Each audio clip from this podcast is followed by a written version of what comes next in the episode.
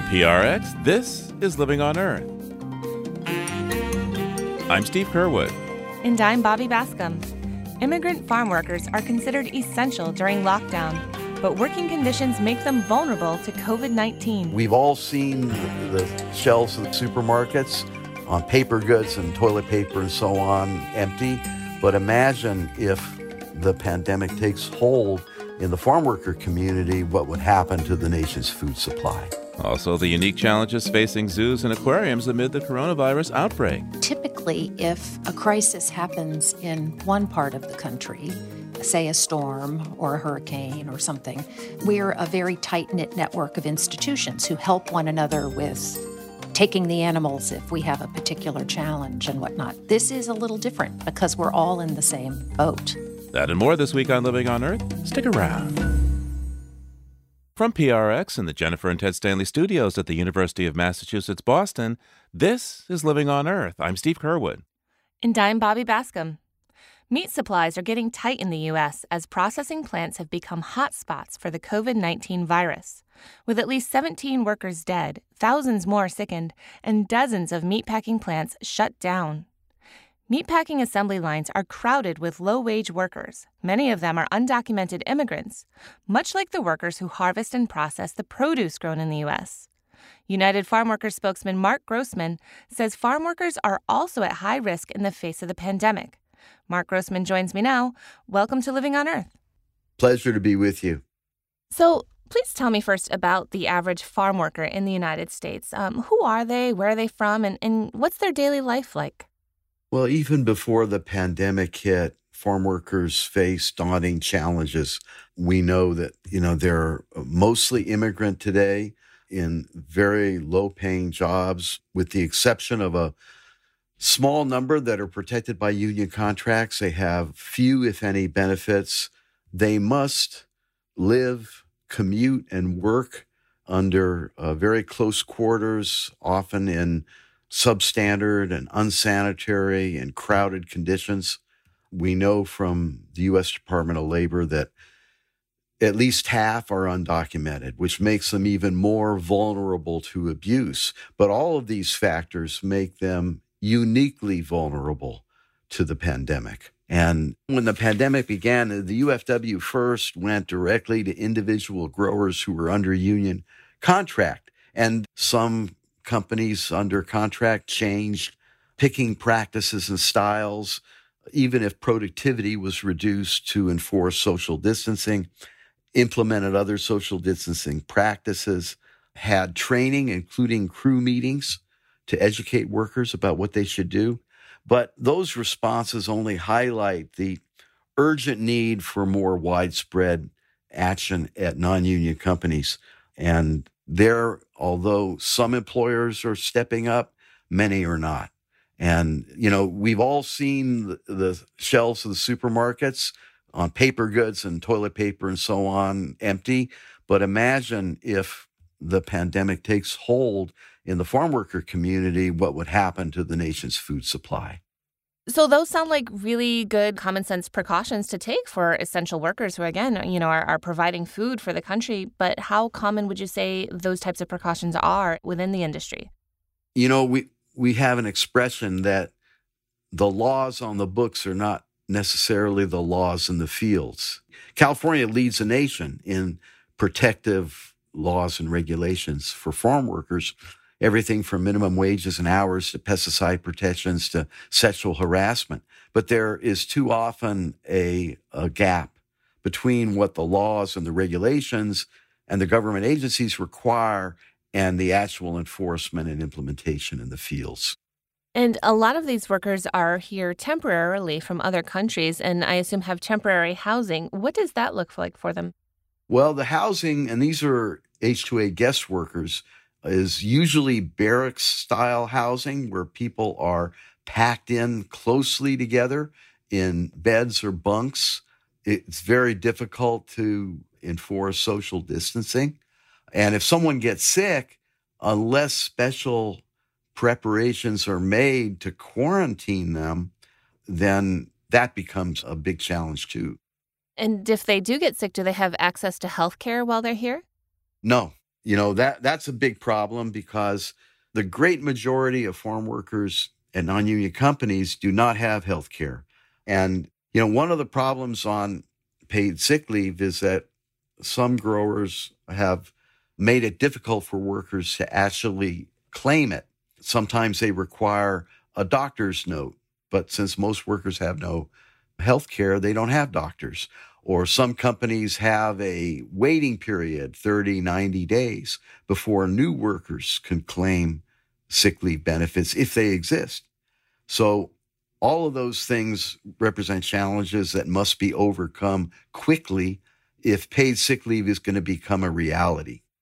Now, you said that as many as 50% of farm workers are here illegally. How possible is it then that they're putting themselves at even higher risk of deportation right now going to work when there are so uh, many fewer people out and about in the world? Is that something you're concerned about?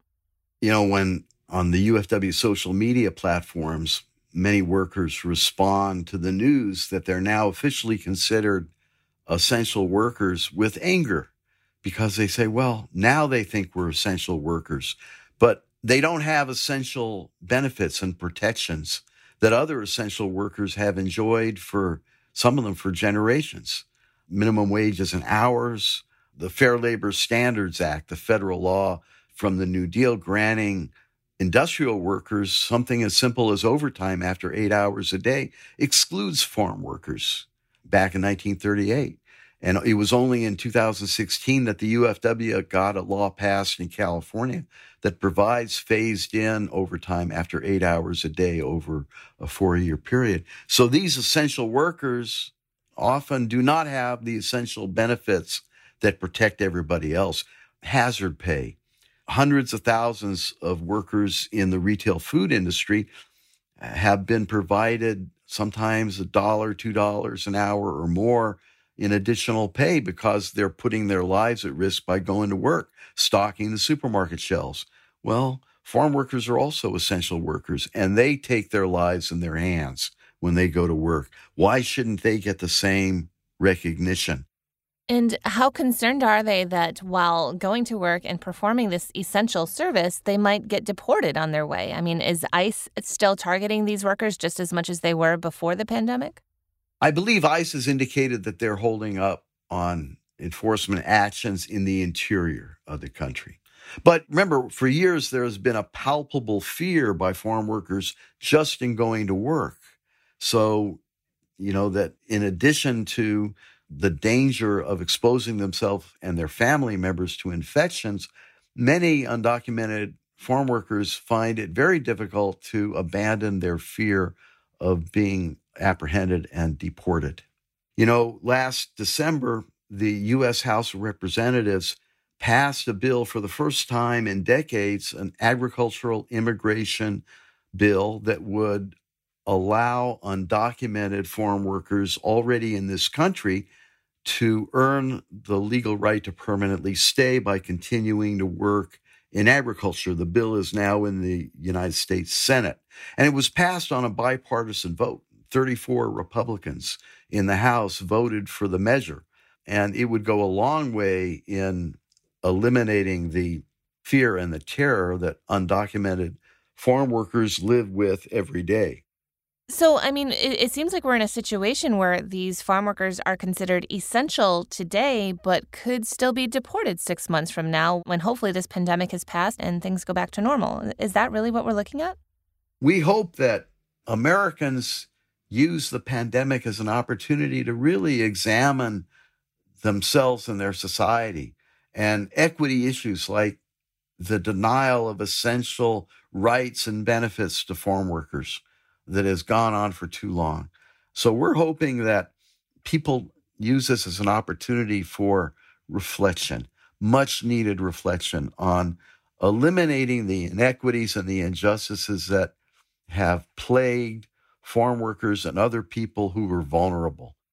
Marc Grossman is a spokesman for United Farm Workers and former assistant and speechwriter for Cesar Chavez. Marc, thank you so much for um, taking this time with me today. My pleasure. Thank you. For more, I'm joined now by Living on Earth's Paloma Beltran. Paloma is in Mexico, just a few miles south of the border in Baja California now, riding out the pandemic with her family. And she's been digging into the story of the coronavirus and agricultural workers for us. Hey, Paloma, how are you? Hi, Bobby. I'm good. I'm happy to be safely isolating with my mom and my sister here. How are you? Oh, good. Lots of family time. Nice. I'm glad. So, you recently spoke with a farm worker who's struggling through the pandemic. Um, can you tell me about him, please? Yes. Um, I talked to a man named Jesus. He's 45 years old, and he's originally from central Mexico, but he has been an agricultural worker in California for almost 20 years. He makes about $13 an hour before taxes at a non union farm and is just about to start the cherry picking season, and then he'll move on to grapes in June. But of course, that's only if there's enough demand for those products. Already, his hours have been cut from 10 hours a day to 8 hours a day. And he is really worried about the economy and hopes that it all opens up soon. Pues nosotros si no trabajamos, pues no comemos, no tenemos paga. He says, if we don't work, we don't eat. And Jesus is not just worried about himself. He sends money back to his parents, wife, and kids in Mexico each month. And that's their main source of income. Espero en Dios que pues no, no me enferme y, y que pueda yo trabajar para poder, poder sostener a mi familia. He says, I hope God spares me from getting sick because I need to work to provide for my family. He's really scared, Bobby. And Jesus is undocumented, so he can't easily travel to Mexico. He's already crossed the desert three times to go back home and visit his family. And that's in the lapse of 20 years that he's been here in the United States. But he hasn't been back in 11 years now, and he's missed birthdays, graduations, and funerals. He says it's just too expensive now. He'd have to pay a pollero about $10,000 to cross the desert and get back to the United States. Wow, that sounds so stressful. Um, what is he doing to keep himself safe and, and avoid getting the virus? Well, Jesus says it's really hard because his employers aren't providing anything other than soap and water to help him and his coworkers stay safe. Nosotros de nuestra propia cuenta tenemos que llevarnos pañuelos para ponernos, para cubrirnos nosotros mismos. Y pues lo que hacemos, cuidarnos frecuentemente, lavarnos las manos. He says we have to buy our own face masks or wear scarves to protect ourselves, and we wash our hands as much as possible. Some employers are encouraging social distancing, but it's really hard to distance yourself when you're working in the agriculture industry. It's really a hands on job that requires teamwork and a lot of face to face interaction. Pues nosotros trabajamos en cuadrillas de, de 15, 20, de 25 personas y ahí todos pues pues sí, tenemos miedo a enfermarnos, a que, si nosotros nos enfermamos, pues no, no tenemos plan de seguro médico. He says we work in tight groups of 15, 20, 25 people, and everyone works close together. So everyone is scared of getting sick. We don't have health insurance. If we get sick, we would have to pay healthcare costs out of pocket from the little savings we have. And Bobby, I get the impression he feels a bit of resentment about the lack of support. He says the United States is highly dependent on immigrant farm workers like him, and he also contributes to the economy. Nosotros también en nuestro talón de cheque nos descuentan lo que seguro, lo que lo que uh, uh, todo lo federal también, o sea, nos descuentan igual que una persona que tiene documentos. Farm workers pay taxes just like everyone else, he says, including federal taxes. So he doesn't understand why the federal government is not supporting them as essential workers during this pandemic. Jesus does have documents that say he is an essential worker, so he can continue to commute to work. And for now, ICE has stated that they will not be focusing on deportations. And Jesus is not too worried. But he doesn't have a visa, so, in theory, he could still get deported. Right. And it sounds like his story is pretty common across the industry. Yes, it is, Bobby. Jesus says he is worried for people who work across the agriculture commodity chain people who work in packing facilities, shipping, and managerial roles. And as we've mentioned earlier, more than half of field workers in the US are like Jesus, undocumented. So they face very similar challenges.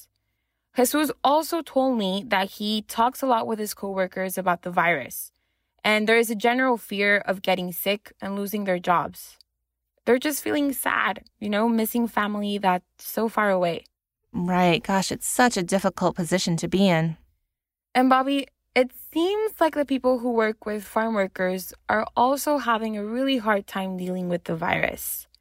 I reached out to several California farms, the California Farm Labor Contract Association, to try and get a comment for this story, but all of them either declined to comment or did not get back in time for this broadcast. Right. Well, this pandemic is certainly challenging for everyone. For sure. All right. Well, thanks for bringing us this story, Paloma. You're welcome. Stay safe there. You too. I'll talk to you soon. That's Living on Earth's Paloma Beltran from her family home in Mexicali, Mexico.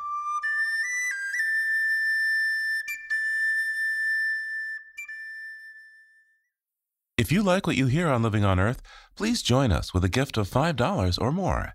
Just go to loe.org and click on Donate at the top of the page. And thank you.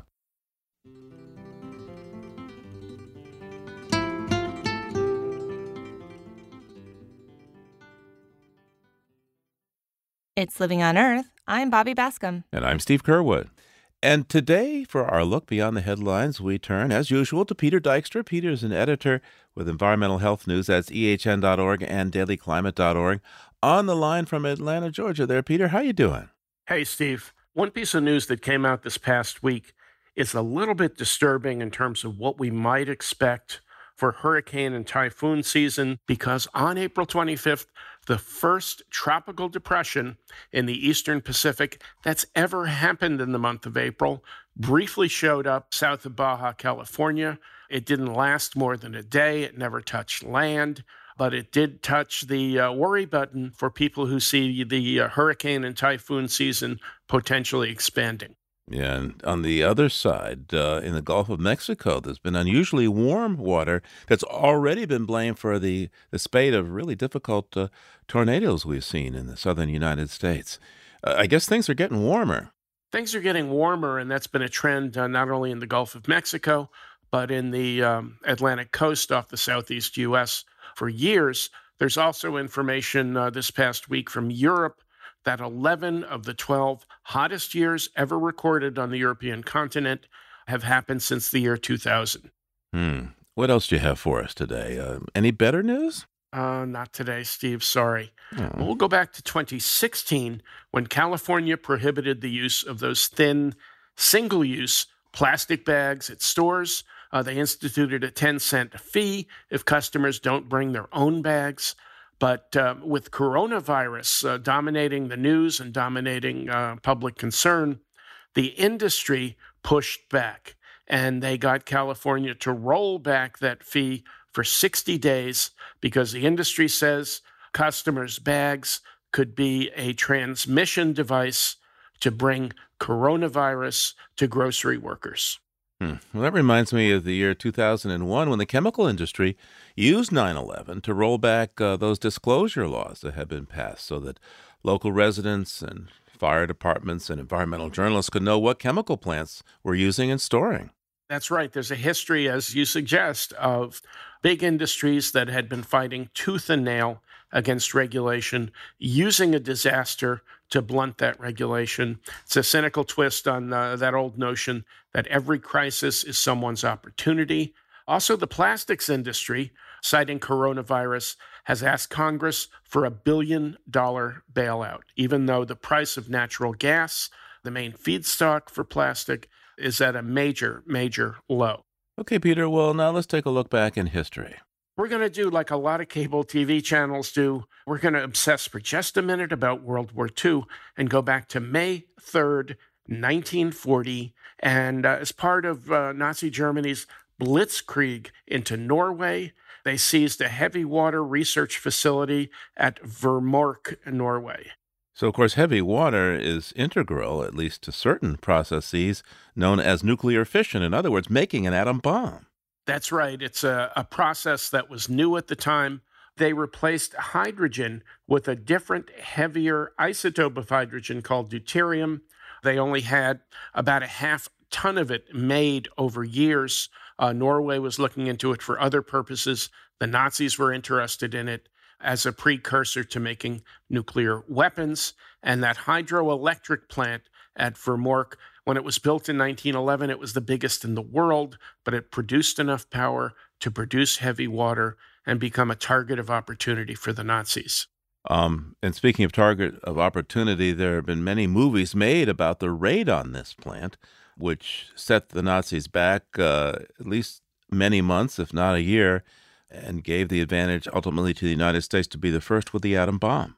Uh, yeah, there was a raid in 1943 by Norwegian commandos and commandos from uh, other Allied countries to liberate the Vemork plant. Uh, it set the Nazis back. They, of course, never built nuclear weapons, and think how different things would be if they had. Peter Dykstra is an editor with Environmental Health News as ehn.org and dailyclimate.org. Thanks, Peter. We'll talk again real soon. All right, Steve. Thanks a lot. Talk to you soon. And you can find more about these stories on the Living on Earth website. That's loe.org.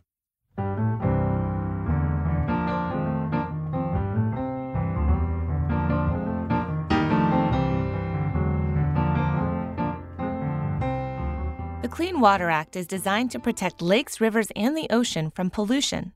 And the law states that any direct discharge into those waters requires a federal permit. But when sewage from a municipality in Hawaii that was being pumped into the ground started leaking out into the ocean, officials said no permit was needed as it was not a direct discharge. And though this view was championed by the Trump administration, the U.S. Supreme Court recently ruled 6 to 3 that on a functional basis, the treated sewage was being dumped into the ocean in violation of the law. The ruling could set a key precedent for years, and here to explain is Vermont Law School professor Pat Parenteau. Pat was part of a group of law professors that filed an amicus, or friend of the court brief in the case. Hey, Pat, welcome back to Living on Earth. Thank you, Bobby. Good to be with you. So, Pat, tell me about the Clean Water Act case in the County of Maui versus Hawaii Wildlife Fund. What was the court asked to decide here, and, and what did they decide?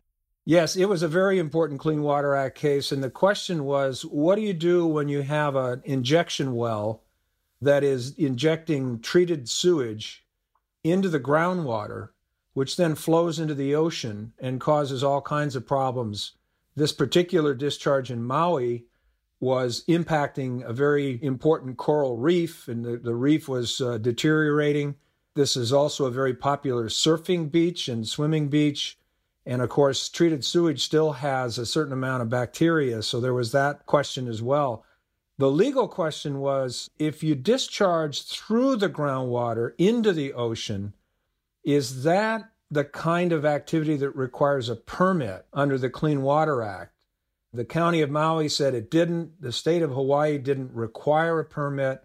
And this activity has gone on for many years. And finally, a lawsuit was brought, a, a, what we call a citizen suit, by a group of conservationists in Hawaii. And they convinced the courts that even though it was an indirect discharge to the ocean, it was still one that required a permit. And so this issue had to go all the way to the United States Supreme Court because we've had other circuit courts who've ruled in the opposite way, saying that it must be a direct discharge to surface water in order to require a permit. So that was the, the question the Supreme Court had to resolve. And what did they decide in this case? Well, what they decided was to kind of split the baby.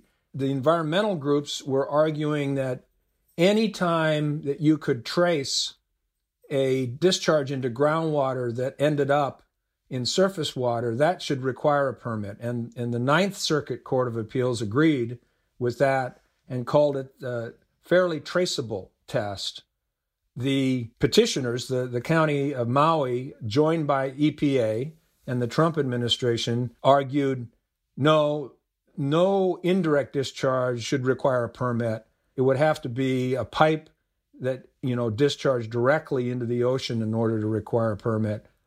The Supreme Court came down in the middle and said We don't agree with the Ninth Circuit and this broad test of fairly traceable, but we also don't agree with the county and with the Trump administration that only direct discharges should be regulated. And Justice Breyer wrote an opinion, and he came up with a new test. He called it the functional equivalent test. And what he meant was if the discharge through groundwater is the functional equivalent of a direct discharge to the ocean, that's going to require a permit. And what he expressed was a concern that if you didn't capture some of these indirect discharges, that would create a big loophole in the law and it would allow people to get around having to get a permit by simply moving their pipe back from the river or the lake or injecting waste into the groundwater, even though they knew it was going to go right into the surface water. So, Justice Breyer wrote the opinion. The key here was Chief Justice Roberts joined the opinion, and even more surprisingly, Justice Kavanaugh joined the opinion. So, this is really the first time that Justice Kavanaugh has sided with the more liberal wing of the court in a decision that really gave at least a partial victory, I think, to the environmental groups. Now, what are some other examples of indirect water pollution situations that could be impacted by this decision? There are quite a few. There, uh, there are a lot of these injection wells that sewage treatment plants use to get rid of their, their treated effluent rather than discharge them directly to the rivers. So there's quite a few of those around the country. Another big category are these coal ash pits all through coal country in uh, the southeast part of the United States, the Midwest. There's a legacy now of all this coal that we've mined and burned in power plants, and the residue of that is this toxic ash material, which is just dumped really in many places in these open pits that don't have liners. And what we're finding now is that all of this coal ash is leaching into the groundwater, into the rivers. And so the question there is that when these coal ash pits leach these heavy metals down through the groundwater that are getting into the surface water, is that another form of indirect discharge requiring a permit? The courts on this question have been split. And so now we have this new test that the Supreme Court in the Maui case has, has come up with. And some of these cases are probably going to have to be reviewed under this new test to see whether or not some of these indirect discharges actually require a permit. So this this case will take several years, I think, to sort out what this new test is going to look like.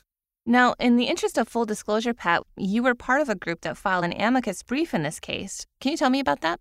Yes, a group of us law professors got together and wrote a brief and had circulated it among our colleagues, both environmental law professors and administrative law professors. And uh, we argued for a little different test. We thought a simpler approach would be to say, as long as you can establish the approximate cause between the indirect discharge and the impact on the water, you know, we cited examples of using dye tests to be sure that the same pollutant you're concerned about is actually coming from a designated or a defined point source. So we argued for the result in the case, which was there should be some instances where these indirect discharges are regulated. We, we just advocated a slightly different test, one that Justice Breyer didn't think much of. And so he literally invented this functional equivalent test. It's, uh, it's brand new. Well, it seems to have done the job, though. I would say so. I think you have to chalk this up as an important win for water quality and the environment. And good news from a court that, frankly, we're all very concerned about. Whenever an environmental case gets to the Supreme Court these days, we kind of hold our breath and hope for the best. And, and I think in this case, we probably got the best outcome we could have hoped for. Well, Pat, how likely is it that the EPA will enforce the Clean Water Act any differently because of this ruling? I don't think we can count on the Trump administration to become aggressive, more aggressive in enforcing these requirements. They they weren't even enforcing requirements before this decision. And with this test of functional equivalent, I would worry that this EPA might actually take a position that something that really is functionally equivalent isn't.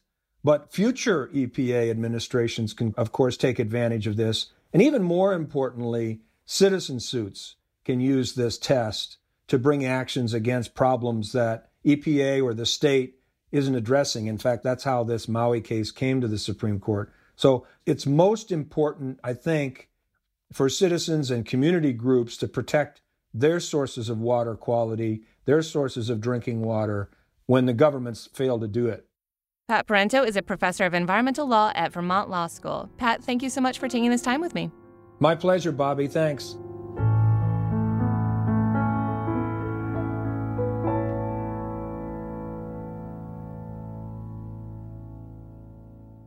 Just ahead, many zoos and aquariums have had to close their doors, but they've opened an online window. But first, this note on emerging science from Isaac Merson.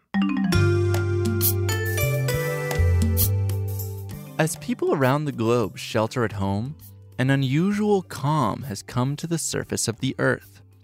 In fact, our reduced activity in physical movement can actually be measured using seismographs, instruments used to detect earthquakes and measure the minute movement of the earth beneath our feet.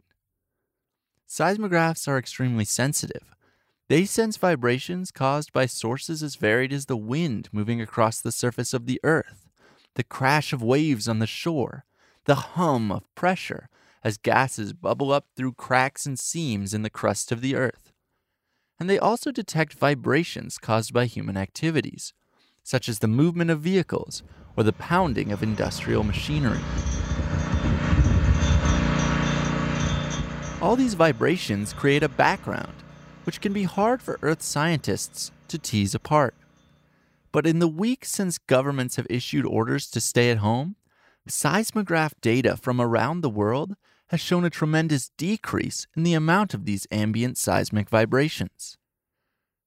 One seismograph, located at the Royal Observatory of Belgium, showed a greater than 30% decrease in the total background vibrations in the week since Belgium instructed its citizens to stay home. And Brussels isn't alone. Seismographs from Los Angeles, London, and Barcelona have shown similar or even larger reductions. Now, in the absence of some of that muddy background data, scientists may be able to gather important information about the influence of other sources of ambient vibrations, such as the exact contributions of the ocean. This may help us better predict future earthquake events, especially in highly populated urban areas. In the meantime, the relative stillness of the Earth's crust could allow seismologists to better detect seismic events happening right now, as the signal may come through more clearly with less competing noise, like a radio signal with less static. For Living on Earth, I'm Isaac Merson. Bite is the podcast from Mother Jones for people who think hard about their food. This spring, its hosts will help you digest what the coronavirus pandemic will mean for dinner. Tune in for tips from author and chef Tamar Adler, who can help you make the most of the ingredients you have at home. You'll hear from the grocers, couriers, restaurant owners, and farmers braving the virus to feed us all, and you'll even find a recipe for escape. Bite explores the science and politics of what you eat and why, with plenty of tasty tidbits along the way. Subscribe to Bite, that's B I T E, wherever you get your podcasts. Coming up, springtime in the north is a busy time for birds. That's just ahead here on Living on Earth.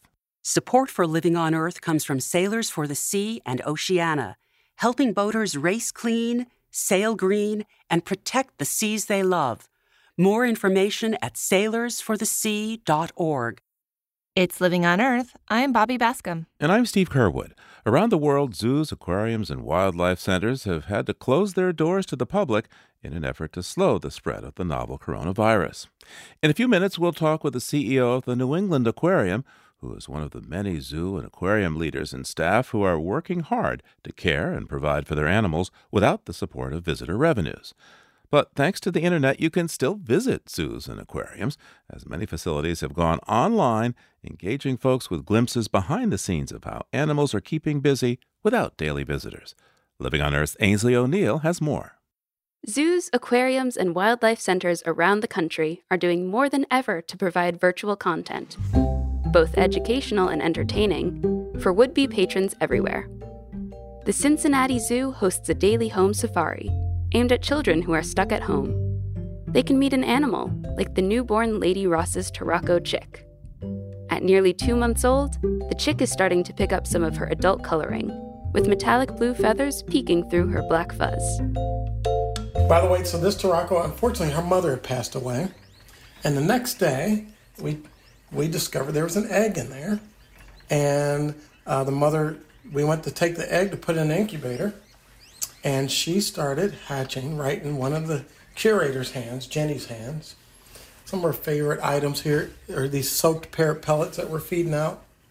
Little bits of banana here and grape and papaya. You're looking right into the camera there. Here you go. Want some more? When the home safari is done, the Cincinnati Zoo gives instructions for a relevant craft project. A fully grown Lady Ross's Turaco has a crown of bright red feathers, so the kids are encouraged to use materials around the house to make a crown to match. The Los Angeles Zoo takes arts and crafts to another level, with an endangered species draw along with Brian Kessinger, an illustrator for Walt Disney Studios. He takes his audience step by step through his process for drawing a California condor. You can see how much even I am still observing the actual animal, uh, even though I've drawn for you know a long time, almost 30 years. Uh, I'm still always going back and learning and looking at all these cool wrinkles uh, around the mouth. So I'm going to go ahead and you can do this too. Add just little little lines kind of curving uh, up that way and then down this way. Like the condor, every animal Brian draws is one that the LA Zoo is helping to save from extinction. There's also the Wildlife Images Rehabilitation and Education Center in Grants Pass, Oregon. They post behind the scenes updates, so anyone can read about the dramatic rescue of two great horned owl chicks or watch as a recently rehabilitated squirrel is given her lunch. We're to bring the baby squirrel out here. Uh, she came in a couple, about 10 days ago, um, and she's still on formula. She gets fed three times a day.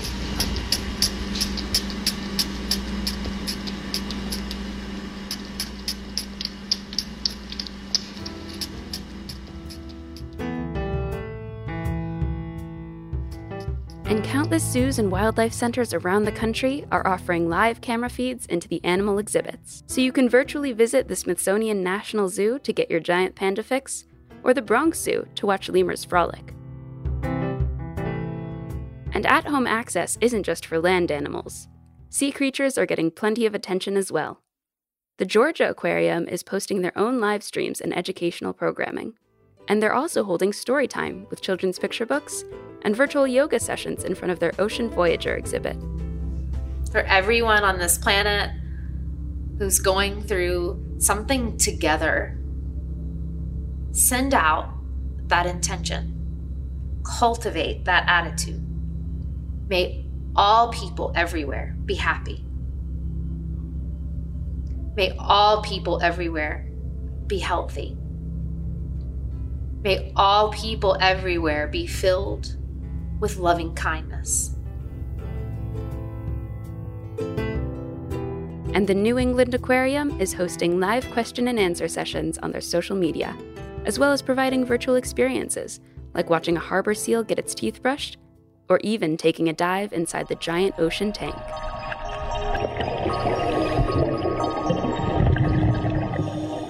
For Living on Earth, I'm Ainsley O'Neill. To find out what it's like to manage a major public aquarium when it suddenly shuts down with no clear end in sight, we turn now to Vicki Spruill.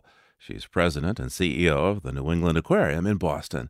Vicki, welcome to Living on Earth. Hi, Steve. It's great to be here. First of all, where are you right now, and how are you dealing with social distancing? Well, I, like millions of other Americans, am sitting in a makeshift home office in a suburb of Boston, Massachusetts, where I live. That's not your favorite place to be right now, running an aquarium, I imagine. No, my favorite place would be to be downtown and to sneak over to the main building of our aquarium and stand there and watch all the kids with their noses to the glass admiring our 20,000 animals. That's that's what I wish I was doing. 20,000 creatures. Yeah. And ranging in size from Oh, itty bitty bitty little fishes all the way up to our grande dame, Myrtle the turtle. So, with the aquarium closed during this pandemic crisis, how are the animals? So the animals are being cared for by an amazing team of aquarists and our animal care team. We have about 30 staff in the building now. They're considered essential personnel, and they go in there every day and continue to train and feed and take care of the medical needs of our wonderful animals. We're a little bit unusual as compared to other cultural institutions and museums in that when we close our doors, we still have to take care of the animals. And so it's been quite challenging to figure it all out, but I'm also just deeply, deeply grateful and impressed with the team that's pulled this together. You've been posting some virtual visits from the aquarium, letting anyone who wants to spend some time in the company of your outfit from the safety of quarantine. How is it trying to transition a physical experience of, such as petting a stingray or feeling the splash of water as a little turtle swims by in some of those tables you have? How, how do you change that into a virtual experience? Well, it's funny. When we closed, our members and our visitors were asking the same question you asked, which is how are the animals? And we knew it would be important to keep that experience alive for them. And because we have staff in there already caring for the animals, we knew we could take that experience to them directly. So we began to videotape and use our phones to share the everyday experiences that happen behind the scenes as our staff are caring for the animals. And I, I don't think any of us expected to have the kind of reaction we've had. People have just loved it. And we locked into a regular slot every morning at 11 a.m. and uh, and then in the afternoon we're creating an educational opportunity for kids that links back to what they saw that morning, and the numbers are through the roof in terms of followers and people who are who are signing up and watching every day. It's so heartening. Now, which of the animals, by the way, have noticed that they maybe are being streamed and are, are looking maybe for further acting roles? so, of course, there's Myrtle the turtle. She's been with us since almost the beginning of the aquarium 50 years ago. And um, we're not quite sure how old she is, but we put her close to 90 and she rules the roost and still does, loving the camera and loving the attention. What are you missing the most from the aquarium right now? Is it those penguins waddling in the front? Is it the smell of fresh fish? What's going on? I think I miss the visitors. I miss the animals, but I, I see them through our virtual programming. I know they're being well taken care of. I miss our visitors because that's the lifeblood of our institution. And you know, 80% of our revenue is derived from our special events and from the visitors who come through the door. And so it's a sobering moment when one's revenue source is completely shut down. And that's what's happening to us and to so many other businesses. And, you know, typically, if a crisis happens in one part of the country, say a storm or a hurricane or something, we're a very tight knit network of institutions who help one another with taking the animals if we have a particular challenge and whatnot. This is a little different because we're all in the same boat. And I think that's why it's so important for all of us to be able to have the resources to continue to shelter our animals in place and take care of them. So it's been a very tough time. Tell me about a moment where it wasn't so tough, it was, in fact, maybe wonderful. That moment has to be when I went into the building after we'd closed. I went to thank our staff who are there taking care of the animals. I was walking around the giant ocean tank, and Myrtle, our giant green turtle, came and I swear she was looking at me. And I asked our vice president for animal care, who was with me, if she thought the animals missed the people. And she said, I think they might because they're so used to the human interaction that they have. And it was such a um, lovely moment to realize that this interaction between me and this, you know, amazing turtle that we've cared for for all these years, it was it was a connection, and um, it just made me realize and remember why I do what I do and, and why that beloved institution exists. Vicki Spruill is the CEO and president of the New England Aquarium. Vicki, thank you so much for taking the time with us today. Thank you, Steve. For links to the online tours and events hosted by the New England Aquarium and the institutions Ainsley mentioned earlier, visit the Living on Earth website, loe.org.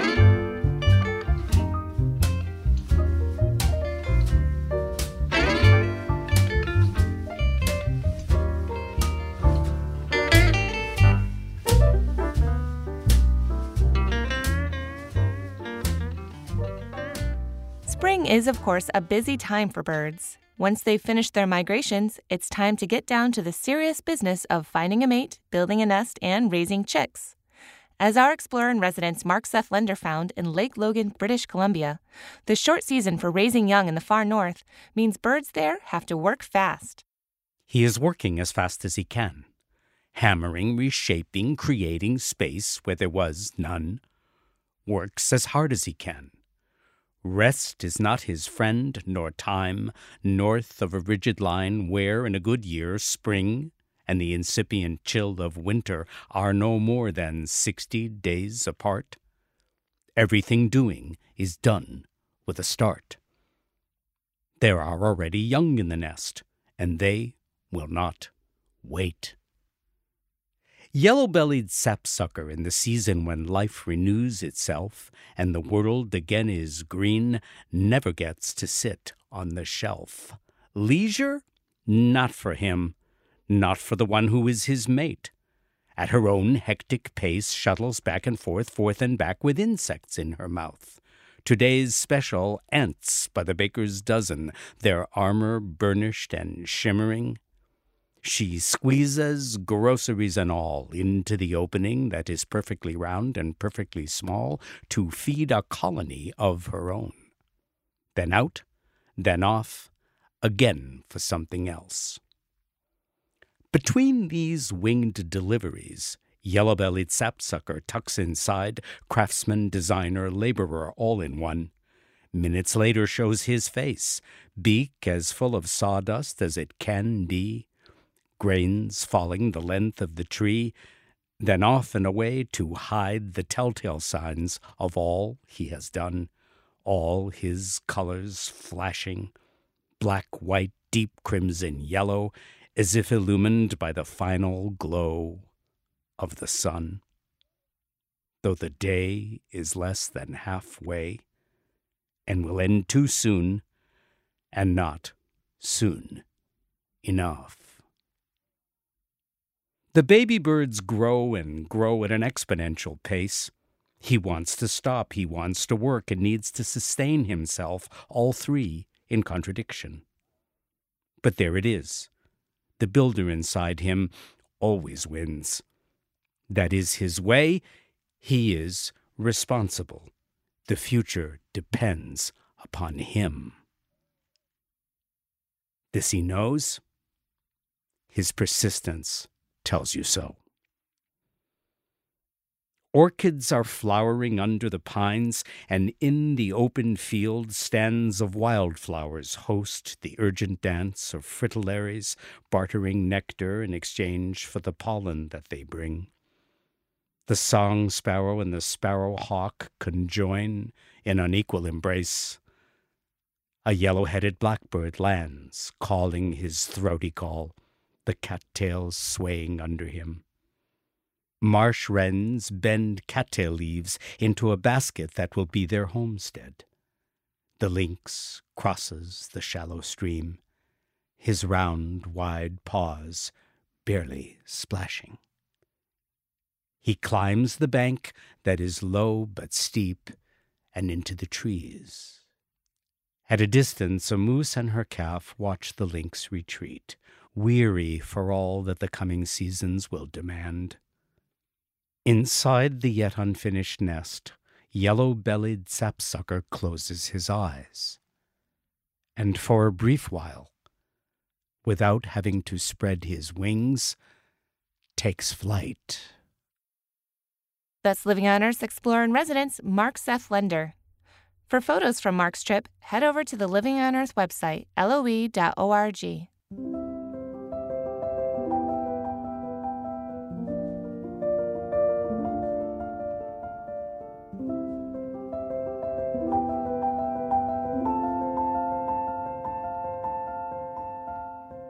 Living on Earth is produced by the World Media Foundation.